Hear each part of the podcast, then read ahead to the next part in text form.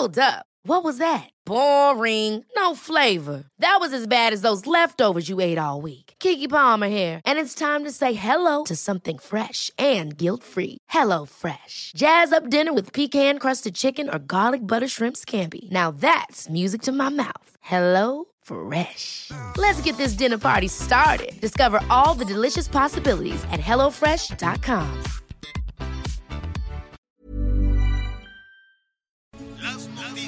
¿Qué tal? ¿Cómo le va? Buenas tardes. Estás a punto de escuchar Yo soy Javier Alatorre. las noticias con Javier Alatorre. La vamos a pasar muy bien.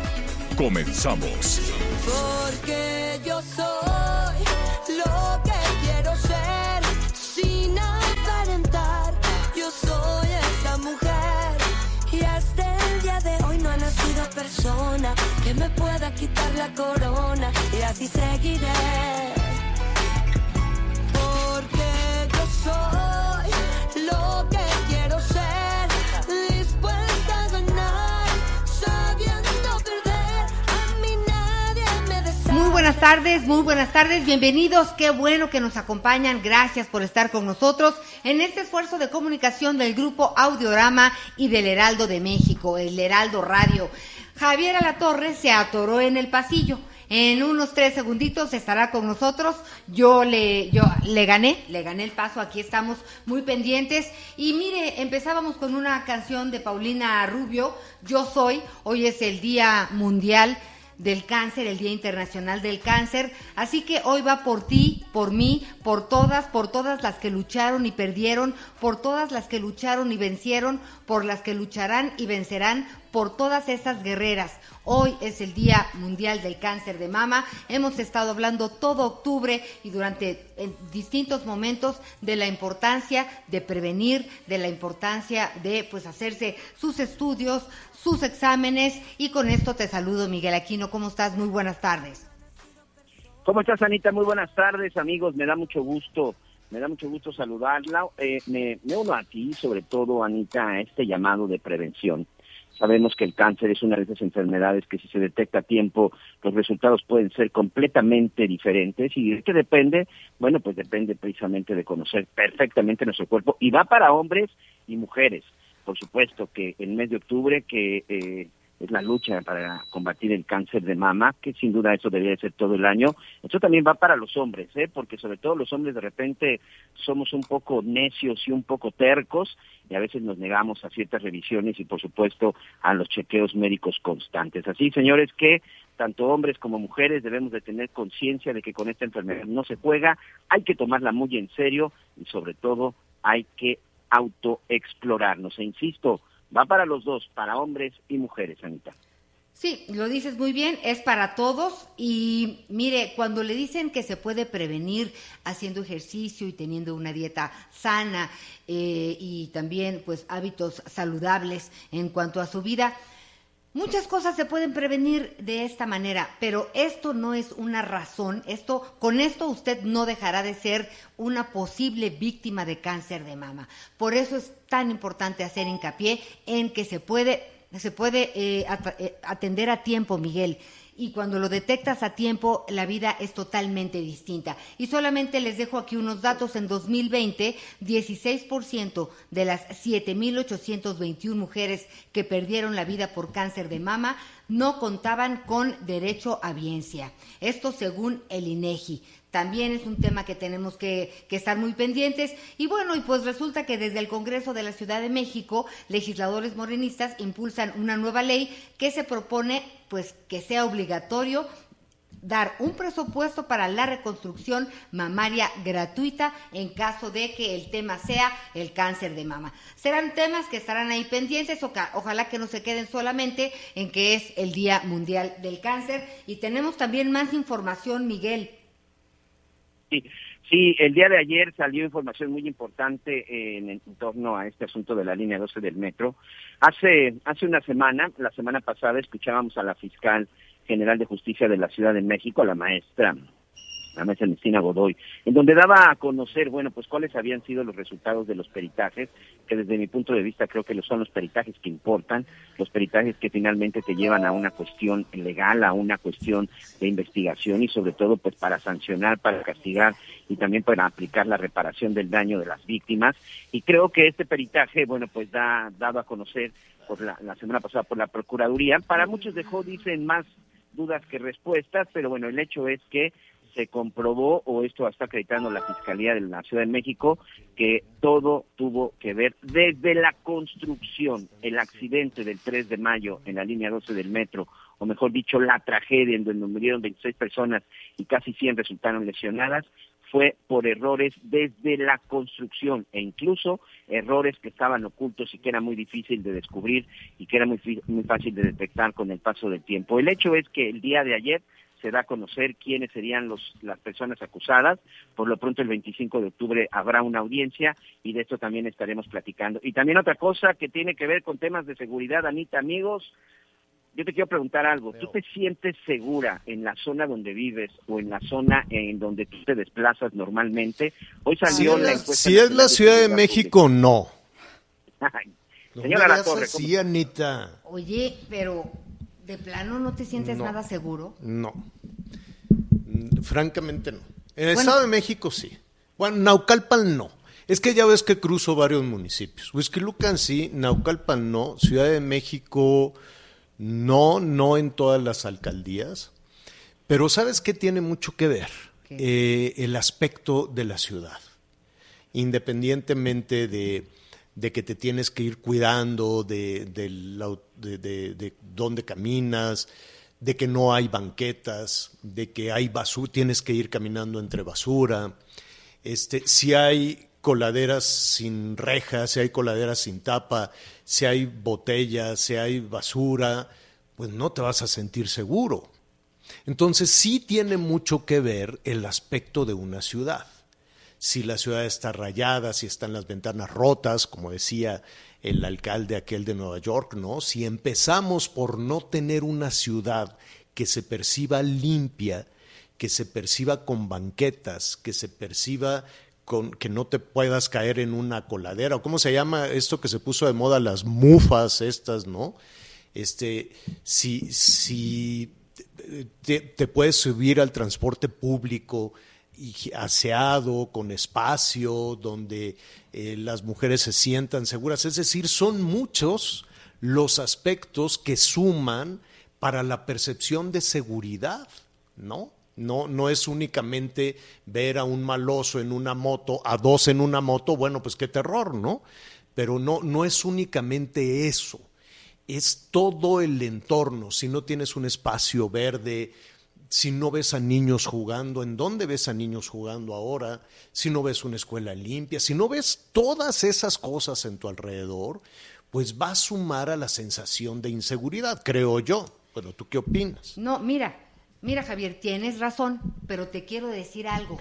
Y porque he estado trabajando muy, muy pegada haciendo programas de investigación, se han hecho parques, se han hecho cosas muy interesantes, Ajá. se han hecho caminos seguros con luminarias especiales en distintas alcaldías ah, pues vamos para a que nos sintamos también. seguros. Vamos se, a verlas. Si hay un trabajo que se está haciendo, pero eso sí, no, alcanza. Digo, no, No es suficiente. este sí es un tema. Digo, a nuestros amigos que nos están escuchando a través de, de- del Heraldo y de Audiorama en la Ciudad de México, en el Valle de México, pues que nos digan cómo se sienten. Y nuestros amigos en Zacatecas, pues que nos digan cómo se sienten. Oye, y en el. Estado de México ni les Y en preguntamos porque, Ecatepec, no. ¿cómo? en Naucalpan, ¿cuál es el que tiene el primer lugar de inseguridad en el Estado de México? Miguel es, es En el transporte público, el Estado de México. Eh, ¿por qué la traes contra el Estado de México? No, oye, es que todos los días No, es que hay una medición del INEGI donde está la percepción. Entonces, en primer lugar está Zacatecas con Fresnillo, Sonora con Ciudad Obregón, donde casi 10 de cada 10, ¿no, Miguel? Personas dicen Es que, que, que miedo, qué miedo Ciudad Obregón, qué miedo este Fresnillo, Zacatecas. Del Estado de México no recuerdo si es Ecatepec o Naucalpan o cuál, cuál es, Miguel. Ecatepec, señor. Ecatepec. Ecatepec. sobre todo por la cantidad de, de gente, recordemos que también es uno de los municipios más grandes, pero sí, Ecatepec se encuentra entre los municipios donde son más casi peligrosos ocho y de con la cada mayor diez, tasa. ¿no? Si no me Correcto, equivoco, son sí. casi ocho de cada diez más o, más o menos. Ahora, en descargo de, de, de los amigos de Anita Lomelí, No, no, es que sí he ido, te juro que he ido a trabajar, te prometo. bueno, yo sé que sí, déjame decirte, sí hay alcaldías que han avanzado. La Benito Juárez, si no me equivoco, en la. Ciudad de México, no está en la Bueno. lista Iztapalapa, está la Benito Juárez. No está en la lista de, de- Coajimalpa. de- de avance, no tampoco. Hay, hay, hay una lista, déjame revisar rápidamente, déjenme decirles rápidamente, porque hay una lista que, sí- así como decimos, las que van muy mal, que es Guanajuato, Zacatecas y Sonora, que van muy, muy, muy, digo, no muy mal, esa es la evaluación que les da la ciudadanía, ¿no? Esa es la calificación que les da que les dan la- las personas, no son los medios de, de comunicación, pero mira, los que avanzaron, bueno, los que tienen la menor percepción de, de inseguridad son, atención Nuevo León, San Pedro Garza García, que desde hace muchísimo tiempo tiene esa, la alcaldía Benito Juárez de la Ciudad de México, Los Cabos, La Paz y este, ¿quién más? San Nicolás de los Garza. Son dos de Nuevo León, una de Baja California Sur, dos de Baja California Sur, Los Cabos y, las, y La Paz. Pues felicidades. Los demás, pues na- no, no, no se ha avanzado muchísimo. Ahora, déjeme decirle rápidamente, porque sí hay quienes avanzaron. Ahora mismo se lo, se lo, se lo voy a, decir. Eh, más al ratito le vamos a presentar también todas las, este, ¿cómo se llama? Todas las, eh, las mediciones en esta, en esta encuesta que se hizo desde enero a septiembre. En general, en general, siete de cada diez personas en nuestro país tienen miedo de salir a la calle. Y eso no está muy bien. No estamos hablando solo del Valle de México, estamos hablando de, de todo el país y, y está peor evaluado que el Valle de México, Zacatecas, Sonora y Guanajuato, ¿no? En, en- en- en términos, en términos generales. Sí es un tema en el que hay que trabajar muchísimo, como tú muy bien este, señalas, Anita, sí hay, sí hay que decirlo. Ahora, ¿quiénes subieron? eh, déjeme decirle, la percepción de inseguridad bajó, o sea, bajó la percepción, es decir, la gente se siente un poquito más tranquila en Ciudad Juárez, en la alcaldía Benito Juárez, en Zapopan, en Puerto Vallarta, en Toluca, en Puebla y en Tlaxcala. Esos son los que la gente dice, bueno, ahí va jalando, ahí va jalando la cosa. Este, mm, y ahí bajó, perdón, no, no, no, ahí bajó el- la calificación, ahí bajó, la calificación bajó en todo esto. ¿En dónde subió eh, la percepción de inseguridad? Donde la gente dice, no, pues esto se está poniendo peor. En Ciudad del Carmen, en la, dele- en la alcaldía Magdalena Contreras de la Ciudad de México, en la alcaldía Milpalta de la Ciudad de México, en Tampico y en Mérida. Atención, Mérida ya está perdiendo parte de su buena fama, está perdiendo también parte de su buena fama porque pues la gente comienza ya a cambiar su punto de vista. ¿Cómo la ven? Pues es un tema difícil, Muy serio. difícil. Y yo creo que esa es la tarea número uno que tienen los gobiernos municipales, estatal y federal, nada más que andan en otra cosa, andan en otros temas, no les gusta hablar de lo que no pueden solucionar. Y ahí me llama muchísimo la atención porque cuando son candidatos, candidatos a, gobiernos o a las alcaldías, este, dicen siempre que ellos lo van a lograr. ¿No? Siempre dicen, no, yo voy a meter en cintura, yo voy a garantizar la seguridad de las personas para que la gente sale. Y luego que ya están sentados en el cargo, se, se sorprenden, dicen, qué barbaridad. Eh, Es más, el gobernador de, ¿cómo se llama? El de Zacatecas, Monreal, David le Monreal. echó la, David Monreal le echó la culpa a Calderón. Hace cuántos años de eso, nueve, a ver, son los seis de Peña más tres que van ahorita, nueve más otros seis, quince años. Y ahorita, no, es que hace quince años. Pues eso fue hace quince años. ¿Para qué levantaste la mano? ¿Para qué levantan la mano? A ver ahora también qué dice el gobernador Durazo. Y a ver ahora también qué dicen todos los nuevos eh, eh, alcaldes y gobernadores cuando dicen, no, qué barbaridad, es que yo, ah, bueno, entonces, si no pueden, no me digas que no lo sabías desde que estabas en campaña, ¿no? Pa- pa- entonces, ¿para qué dices yo sí puedo? Y eso aplica a Morena, al PRI, al PAN, y, luego, y a ver cómo se ponen las cosas en Campeche, y a ver cómo se ponen las cosas en San Luis, y a ver cómo se ponen las cosas en Sonora, y en Sinaloa, y en Baja California, en Baja California Sur. Hemos tenido un fin de semana donde los colores partidistas no cuentan. Aquí no cuenta el color partidista porque ya eres funcionario, no eres, no, no, cuando ya tomas el cargo, cuando ya la gente votó por ti, olvídate de tu militancia, tienes que actuar como autoridad, como funcionario, porque para eso te pusieron ahí. Ya no vale que si eres del PRI, del PAN, de Morena, de- del, Movimiento Ciudadano, el que sea. No se vale que te sigas agarrando de eso. Este fin de semana, que ayer lo estuvimos hablando y también fue muy violento. Michoacán, Tamaulipas, Guanajuato, Zacatecas, Sonora, Guaymas, ¿no? A ver, y que vamos a seguir todavía con el jaloneo, es que cuando una vez llegó Felipe Calderón, bueno, eso fue hace 15 años, ¿y ahora qué vamos a hacer? Vamos a seguir hablando de que hace 15 años es que como le declaró la guerra, pues, ¿a quién? Y, y- y si como autoridad municipal te vas a seguir escudando, es que un día llegó Felipe Calderón y le pegó al avispero. Pues ya estás en el cargo, no me digas que no lo sabías desde que eras candidata o candidato. Eso creo yo. Pero bueno, habrá también otros temas. Hoy es un día muy importante. Atención. Y como siempre, eh, hay que poner eh, atención en la salud. Así es. Este me, yo me traje medio rosa mi cami- medio poquito rosa. Poquito, ¿no? Así con ganas de. oh, no, no, pero no. es que no tenía A camisa rosa y busqué una camisa rosa y no tenía. Luego les digo que es un poco más café que rosa. No es café, Anita. ¿No? Es rosa vino café. No, vino tinto, No, tú veniste no. de vino tinto. Pues sí, yo sí vino de- No, bueno. ¿Y tú, Miguelito? Ah, no, pero es una fecha muy importante para, el, el- el, eh, el para el tema del cáncer, el cáncer de mama.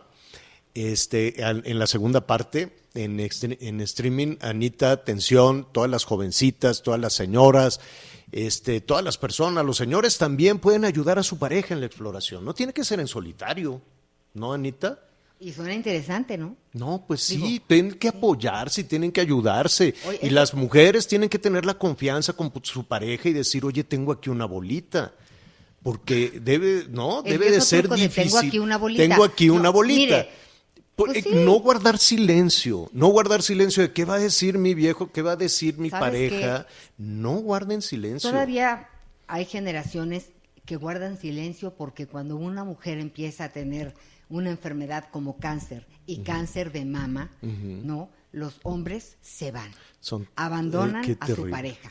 Es una tragedia que no logramos revertir más que eh, pues trabajando con las pues con las personas ¿Por qué hacen eso los señores? pues la verdad por desgraciados, ¿no? Perdonándome Pues la sí. expresión, no, no encuentro una razón cuando más necesita tu Claro. pareja que estés ahí y que la, tiene razón, ahorita haciendo- haciendo memoria. No por cómo se ve, no, es, es una tragedia terrible. Y a las señoras les cae al mismo tiempo, se les Claro. cae el cabello, eh, pueden perder un, un pecho Y es la cuando pareja más las bota. apoyo, es cuando más apoyo se necesita. Por eso, por eso les decía, esta es una tarea de pareja y es una tarea de familia, de familia, de pareja, de, de- de tomar una decisión y de fortalecer a, a- a las mujeres en esta, en esta decisión. Por eso, ese es el color rosa. Por eso es este día. No por otra cosa, no para hacer este, el desfile, la marcha, por eso de lo que se trata es de salvar vidas. De lo que se trata es que hoy una, una persona, una mujer, eh, de la edad, de, de- de la edad que sea, si son niñas y adolescentes, que aprendan a hacerlo, ¿no? que aprendan a cómo, cómo se debe es de, de tomar. por ¿no? eso es educación, por eso lo que dices de hablarlo es muy importante. Claro, y los jovencitos también deben de tener esa información. También eh, tene- tenemos que, eh, no, no quiero normalizar el asunto, pero lo que sí tenemos que hacer es perderle el miedo a la palabra cáncer. Se le tiene que perder el miedo y tenemos que estar muy avispados y tenemos que estar muy listos porque se puede curar, se puede vencer si efectivamente se superan todos estos este, muros brutales, ¿no? ¿Cuántas mujeres efectivamente en este momento saben, detectaron alguna anomalía y no lo quieren decir por ese miedo terrible? Ese miedo terrible a qué voy a hacer y de dónde va a salir el dinero y qué va a hacer y qué voy a hacer con la pareja y qué va a pasar con la familia y a qué hora. Nada.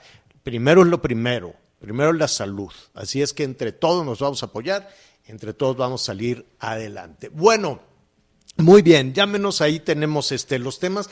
¿Qué te parece, Anita, si en la segunda parte, en streaming, vemos cómo hay ya suficientes gráficos, hay suficientes fundaciones y todo eso?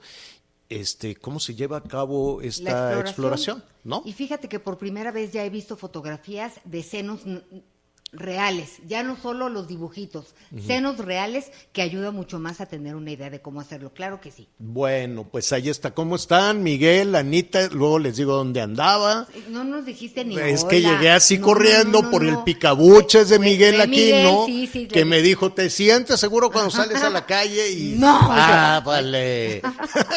bueno, oigan, este, atención nuestros amigos en Michoacán, atención también que con el tema de los maestros, hoy vamos a tener, eh, por un lado, una buena noticia, un reconocimiento al ratito con una profesora extraordinaria. Vaya desde aquí también nuestro reconocimiento a las maestras y los maestros que, ah, cómo han batallado. Y mira, en el caso de Michoacán, hemos hablado muchísimo con los trabajadores de la Coordinadora Nacional de, valga la redundancia, trabajadores de la educación, las maestras y los maestros, que mantienen un bloqueo con unas pérdidas enormes, unas pérdidas millonarias para el bloqueo del tren, que se mantienen también en, plantón en, en diferentes localidades y dicen, de aquí no nos movemos hasta que nos paguen. ¿Qué pasa? Que se van acumulando las quincenas, se van acumulando los compromisos, los bonos, porque a lo largo del tiempo los gobernadores que utilizaban de alguna manera el tema, el tema este, magisterial para distintos propósitos, pues iban ofreciendo cosas, ¿no? Si tú me apoyas, yo te doy este, un bono de puntualidad, te doy un bono para el Festival de 10 de mayo, te doy un bono por esto, un bono, y se fueron acumulando, acumulando, acumulando, y se iban las autoridades y se quedaba ahí lo ofrecido. Entonces,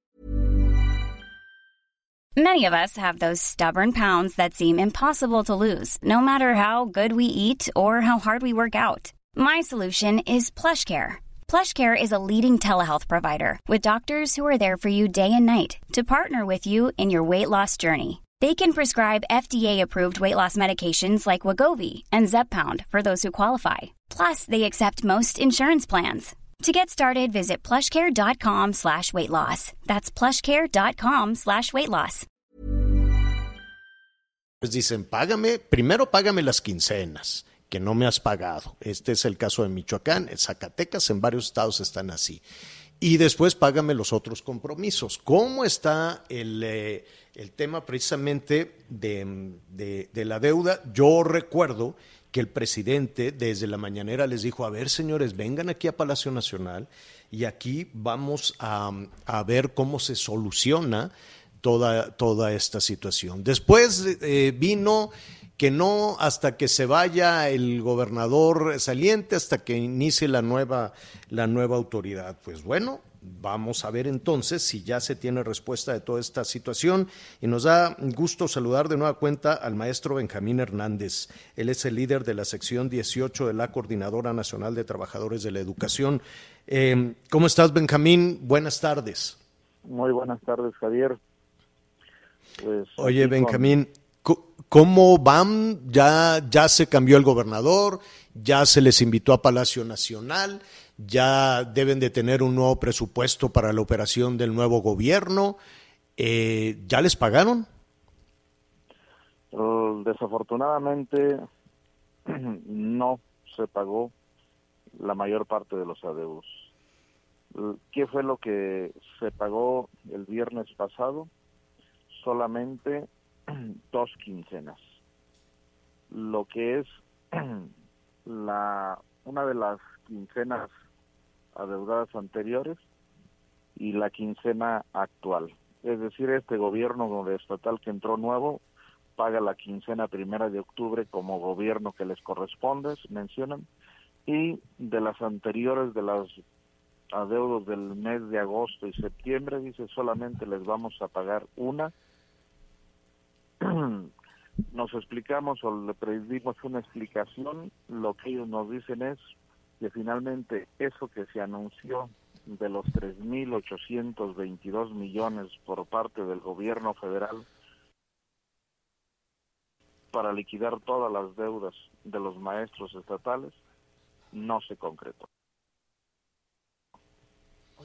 Ahora, no sé de que quisiéramos conocer un poco las cifras y más o menos el número de, trabajadores de la educación que, están en esta situación. No sé si además tengas eh, datos de, otras, eh, de otras entidades, Benjamín, pero ¿quién tiene la solución?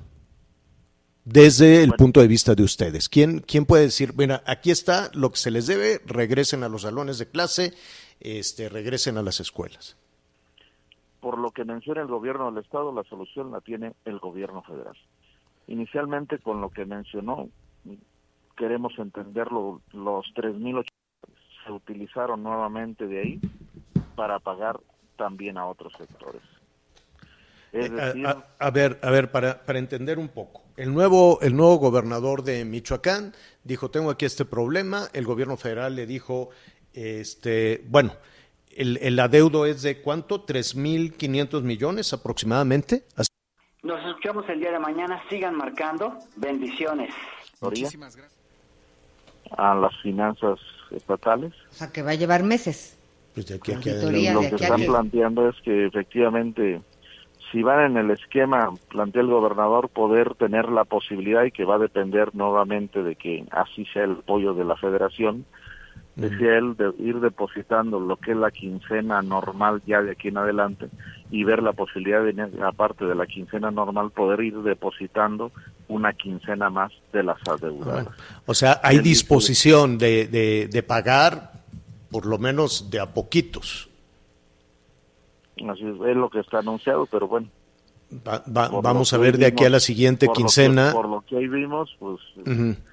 Ahora, si existe, Benjamín, si existe ya esa disposición de por lo menos regularizar las quincenas y de estarles dando una parte de, de, lo que se les adeuda, ¿estarían ustedes dispuestos a, liberar eh, los plantones, las vías, las afectaciones al comercio? Hasta ahorita el acuerdo que tenemos en nuestro pleno estatal es que se nos liquidara todo lo que se adeuda de los estatales de las quincenas pero a pesar de eso nosotros tenemos el día viernes un pleno estatal que ahí valoraríamos la situación. Si liberan las vías. Y tomaríamos una definición. Pues, ¿qué te parece si hablamos contigo el próximo viernes? Porque está la otra cara de la moneda con las afectaciones también pues a miles de trabajadoras y trabajadores que indirectamente, ¿no? Yo, yo aquí hemos planteado toda esta posición, hemos hablado del adeudo que se tiene con ustedes, pero también comienzan a sufrir otras trabajadoras y trabajadores, ¿no? Entonces, si no tienes inconveniente, Benjamín, eh, hablamos el viernes de la decisión que tomen. Muy bien, estaremos en contacto. Gracias, gracias. Eh, es el maestro eh, Benjamín Hernández, que es el líder de la sección 18 de la Coordinadora Nacional de Trabajadores de la Educación. Y sí, aquí estaremos buscando, desde luego, eh, Anita Miguel, la afectación que hay por este bloqueo es de millones. Millones, yo me atrevería a decir ya a estas alturas, casi 80 días de bloqueo, miles de millones de dólares. Y empresas que ya no lo van a lograr. Y si son empresas que ya no lo van a lograr, también hay trabajadores que comenzaron entonces a dejar de recibir sus ingresos. Vamos a hacer una pausa y volvemos. Sigue con nosotros. Volvemos con más noticias. Antes que los demás. Heraldo Radio. La HCL se comparte, se ve y ahora también se escucha. ah, de la inseguridad. No es que salgas a la calle y te encuentres a, a dos personas que te estén robando y asaltando, extorsionando. No es solo eso, que de por sí existe, este, sino la percepción de pasar por un lugar que esté oscuro, que esté roto, que esté rayado, en fin, te, da esa, ese tema de inseguridad. ¿Cuáles son las ciudades con la mayor percepción de inseguridad, es decir, que la gente siente que si sale a la calle le va a pasar algo y que puede llegar a niveles casi de nueve de cada diez, nueve de cada diez, pues imagínese, es Fresnillo, Zacatecas, Ciudad Obregón en Sonora, Irapuato en Guanajuato, Coatzacoalcos en, eh, en Veracruz, Naucalpan, se lo dije, yo paso por Naucalpan rapidito porque le tienes terror hasta la policía.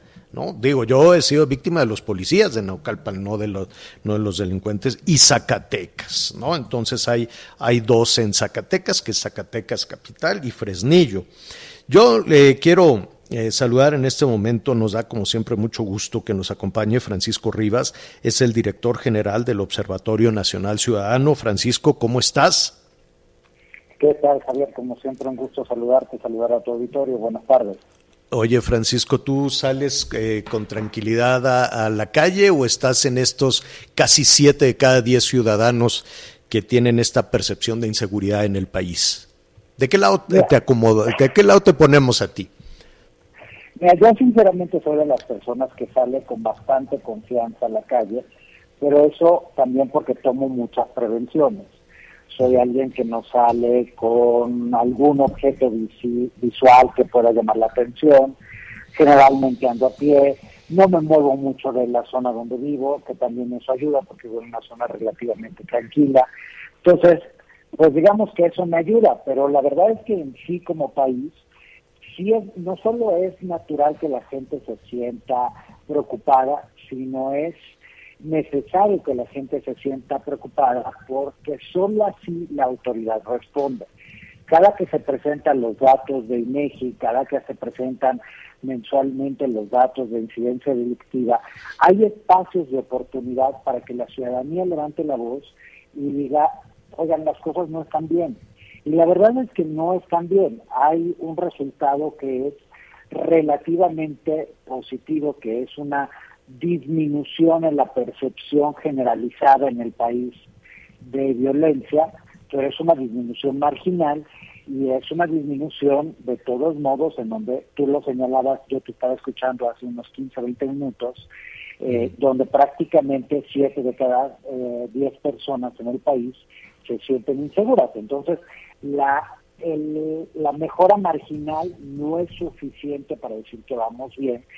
Y una parte de esa mejora pues, se debe a que todavía la pandemia ha tenido efectos, todavía hay mucha gente que trabaja desde casa o que está yendo apenas una o dos veces a la escuela, a la semana, una o dos veces al trabajo, y eso ayuda a que no estemos en los niveles de delitos que teníamos previos a la ah, pandemia. Claro. Claro, sin embargo, tuvimos un fin de semana que coincide precisamente con el aumento en la, en la movilidad y que fue terrible, ¿no? Con Michoacán, Tamaulipas, Zacatecas, Guanajuato, en fin, ¿no? Tantos, tantos, eh, tan, tan, tantos sitios. Eh, hablábamos, Francisco, de, de, que son, son varios, corrígeme si me equivoco, pero deben de ser varios los factores que contribuyen a, a esta incertidumbre, ¿no? A esta percepción de inseguridad. No es únicamente que, eh, que, esté, que, que, que seas eh, testigo de un acto violento, de, de algún asalto en la vía en la vía pública o lo que se vio este fin de semana, esta madrugada del lunes en, en Morelia o las balaceras en Matamoros, en fin. Es decir, si tú sales a una, a una calle, te tienes que desplazar donde las coladeras no tienen tapas, donde hay basura, donde están rayadas, donde están las ventanas rotas, como decían en Nueva York, todo suma, ¿no? Efectivamente, de hecho, hay el factor determinante para la sensación de inseguridad no solo es el tipo de delito que ocurre, ni la cercanía con el delito, sino la confianza que yo tengo en una autoridad. Sí, tú ahorita hacías el ejemplo de cuando caminas por, a ti te ha tocado que en Naucalpan la policía misma municipal te haya extorsionado, ese es un grave problema que tenemos en todo el país. En la medida en la que un ciudadano se desplaza y tiene el riesgo de ser eh, agredido por la autoridad porque te están inventando delitos, porque te quieren sacar dinero, porque te amenazan, porque te discriminan, tenemos casos nosotros en la atención a víctimas, por ejemplo, de policías que agreden sexualmente a las niñas, a las mujeres. Entonces, evidentemente esos son factores que contribuyen a que tú tengas esa percepción de inseguridad. Hay un ejemplo muy claro. Miami es una ciudad que tiene índices delictivos proporcionales, es decir, tasas de delitos superiores a muchas ciudades de México. No obstante, la mayor parte de personas cuando está en Miami se siente segura. ¿Por qué? Porque sabe que si acude a la policía hay una respuesta institucional, porque hay la posibilidad de ser protegido y no que aquí pues te, ataca la delincuencia y luego te acercas a la autoridad y te, te vuelve a revictimizar la autoridad. Entonces, son retos importantes. De hecho, yo quiero partir una lanza en favor tanto de las autoridades de la Ciudad de México como del Estado de México que se han abierto con nosotros y estamos echando a andar un proyecto que busca precisamente que se equiparen las competencias de cuatro municipios del Estado de México. Estamos eh, trabajando para ver cuáles son los municipios más propensos. Uno de los que estamos buscando es precisamente Naucalpan. El, eh, la Policía Estatal del Estado de México, la Policía de la Ciudad de México y la Policía Auxiliar de cuatro alcaldías, porque lo que queremos es demostrar que si se implementa un buen modelo policial, podemos mejorar la percepción de seguridad y también la incidencia delictiva. Y este ejercicio se lo estamos donando al 100%, tanto al Estado de México como a la Ciudad de México, como a los alcaldías y municipios. Y eh, confío que es uno de los aspectos que puede funcionar. Te hago el ejemplo. Nosotros estuvimos trabajando por más de un año con Benito Juárez y no es de sorprender que de nuevo se confirme como la alcaldía donde los ciudadanos se sienten más confiados, Así es. donde sienten más confianza de toda la capital. Sí, sí, le ha, ha funcionado muy bien ahí. Pues eh, felicidades con ese proyecto. ¿Qué, ¿Hay, hay eh, alguna eh, recepción? Es decir, ¿te dicen sí, ok? ¿O cómo, cómo has visto la reacción de las autoridades del Estado de México y de la Ciudad de México? De las Pues mira, alcaldías. tanto Omar García Harfuch como Rodrigo, quien es el secretario de Seguridad del Estado de México, han demostrado no solo apertura, sino interés y le están metiendo tiempo y esfuerzo Claro. para que esto se ¿Y cristalice. qué, irán, qué van a hacer con sus comandantes? ¿No? Porque Pues, pues ellos pueden tener toda la disposición, pero hacia abajo, válgame. Porque ellos mismos te lo dicen, los mismos policías, por ejemplo, te dicen, es que sabes que mi comandante me exige una cuota, me cobra la patrulla, me cobra el uniforme, me cobra el- esto, ¿no? Eh, y, y esto, pues ni siquiera es un secreto a voces, es abierto. Y te lo dicen, ¿no? Pues tienen ahí la, cada quincena, ¿no? Se nota la fila de carros detenidos. Y cuando hablas con ellos te dicen, pues es que el comandante me exige mucho. ¿Qué irán a hacer con sus comandantes? Mira, le estás poniendo el dedo sobre la llaga porque efectivamente ese es el reto principal. No es suficiente tener buena voluntad, necesitas un plan y un programa específico que identifica los casos de, de corrupción, que los sanciona adecuadamente, porque luego el riesgo es hacemos un caso este, icónico de este caso de corrupción, pero el- los otros 99 casos los olvidamos. No, Claro. aquí lo que se trata es de tener una buena investigación, que se sancionen todos los casos que haya que sancionar, que se respeten los derechos de los policías, porque también en muchos casos esas personas que se quieren sancionar no son culpables, entonces que se escucha a los policías, que se les demuestre que hay un delito o que ellos puedan demostrar su inocencia y a partir de ahí no permitir que existan nuevos casos. La verdad es difícil porque tú tienes que hacer algo. Por un lado, no puedes desmantelar a la institución, o sea, no puedes decir voy a correr a todos porque no es factible ni, ni para la operación de una institución de seguridad, ni tampoco económicamente. Y no sería justo laboralmente que tú hagas algo así. Necesitas fortalecer las, eh, las unidades de asuntos internos, hacerlas autónomas e independientes, dotarlas de recursos y luego trabajar de la mano con las fiscalías para generar precisamente una investigación en contra de la corrupción, pero en contra de los sistemas de corrupción. Lo que tú dijiste Claro. no es un secreto Claro. a voces, es algo añejo, es algo que pasa en todo el país y que si no lo erradicamos, pues periódicamente vamos a ser Claro. entre los países más corruptos del mundo y entre los países más inseguros del mundo. Pues menuda, menuda tarea. Por lo pronto, felicidades al trabajo que está haciendo el Observatorio Nacional Ciudadano. Y Francisco, como siempre, muchísimas, muchísimas gracias por esta conversación. Gracias a ti, Javier. Te mando un abrazo muy fuerte y un saludo a tu auditorio. Muy buenas tardes. Otro abrazo para ti. Vamos a hacer una pausa y volvemos. Sigue con nosotros. Volvemos con más noticias. Antes que los demás. Heraldo Radio. La HCL se comparte, se ve y ahora también se escucha. Todavía hay más información. Continuamos. También hay que hablar de salud. Sin salud, pues no, no es posible seguir adelante. Contigo, Aris Chávez, factor de transferencia, representante de Productos Politécnico. ¿Cómo estás? Qué gusto saludarte, mi querida Anita. Pues sí, eso que dices es tan valioso cuando empezamos a sentirnos mal o tenemos dudas y nos contagiamos. Entonces ahí es donde nos preocupamos. Pero yo le invito a que haga algo por su salud, que tome un tratamiento extra, porque existen tratamientos muy buenos aquí en nuestro país. El Instituto Politécnico Nacional tiene una de las investigaciones más importantes y además sobre todo la más exitosa, que es el factor de transferencia. Es un tratamiento que está ayudando a muchísimas personas a protegerse de los contagios, a sentirse muy bien.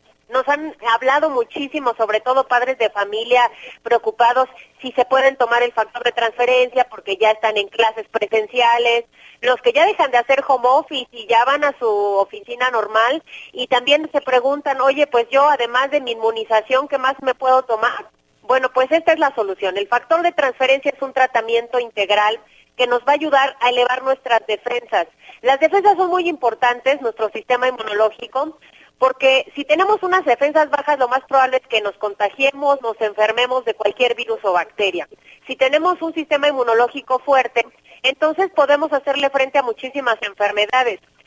Lo toman desde bebés, niños, muy importante, adultos mayores, mujeres embarazadas, prácticamente cualquiera lo puede tomar y presenta una elevación de un 470% en nuestro sistema inmunológico. Esto es altísimo, es muy elevado y por eso es tan efectivo para protegernos de los contagios. Basta una dosis diaria para estar protegidos y además nos ayuda a resolver problemas de salud. Nuestros pacientes que ya de cajón lo toman porque se sienten muy bien, pacientes diagnosticados con cáncer, que les ayudan a sobrellevar sus quimioterapias, diabetes, lupus, obesidad, hipertensión, problemas cardiovasculares, artritis reumatoide, tenemos casos de VIH también y muy importante las enfermedades respiratorias. Si empezamos a tomarlo desde ahorita es muy probable que no nos contagiemos en este mes de diciembre ni de una gripa. Por eso es importante tomarlo desde asma, bronquitis, neumonía, pulmonía, resulta un buen tratamiento. Ahora, mi querida Anita, yo te tengo una excelente noticia el día de hoy. Tengo una promoción que me autorizaron único día y hoy es para consentir a todo el auditorio que quiera factor de transferencia gratis. Tienen que marcar al 55 56 49 44 44. Voy a repetirlo más despacito. 55 56 49 44 44. Si ustedes marcan en este momento, nosotros les vamos a enviar hasta la puerta de su casa un paquete de 20 dosis de factor de transferencia. Ustedes van a pagar un precio muy bajo y por única ocasión, todas las llamadas que entren a partir de este momento van a recibir 60 dosis adicionales completamente gratis. Es único día de esta promoción, o sea que ustedes reciben 80 pagando solamente 20 Además, un kit sanitizante gratis también, dos caretas, dos cubrebocas, dos geles antibacteriales. Y si se apuran a llamar, si son de las primeras personas en marcar al 55, 56, 49, 44, 44, les vamos a incluir estos regalos. un reloj inteligente que además de escuchar música, recibir llamadas, tiene pantalla touch. Vienen unos audífonos AirPods inalámbricos que están increíbles y si se apuran a marcar hoy, a las primeras llamadas que entren les vamos a regalar una máquina de coser portátil. Imagínate todo lo que no puedes hacer, mi querida Anita, dobladillos, cualquier cosa que se te ocurra en la casa. Entonces al 55 56 49 44 44. Si se comunican ahorita, todo eso va completamente gratis. Ya estamos marcando, querida Aris. Muchísimas gracias. Buenas tardes. Buenas tardes. Hacemos una pausa y ya volvemos. Acompáñenos. Sigue con nosotros. Volvemos con más noticias. Antes que los demás. Heraldo Radio. La HCL se comparte, se ve y ahora también se escucha.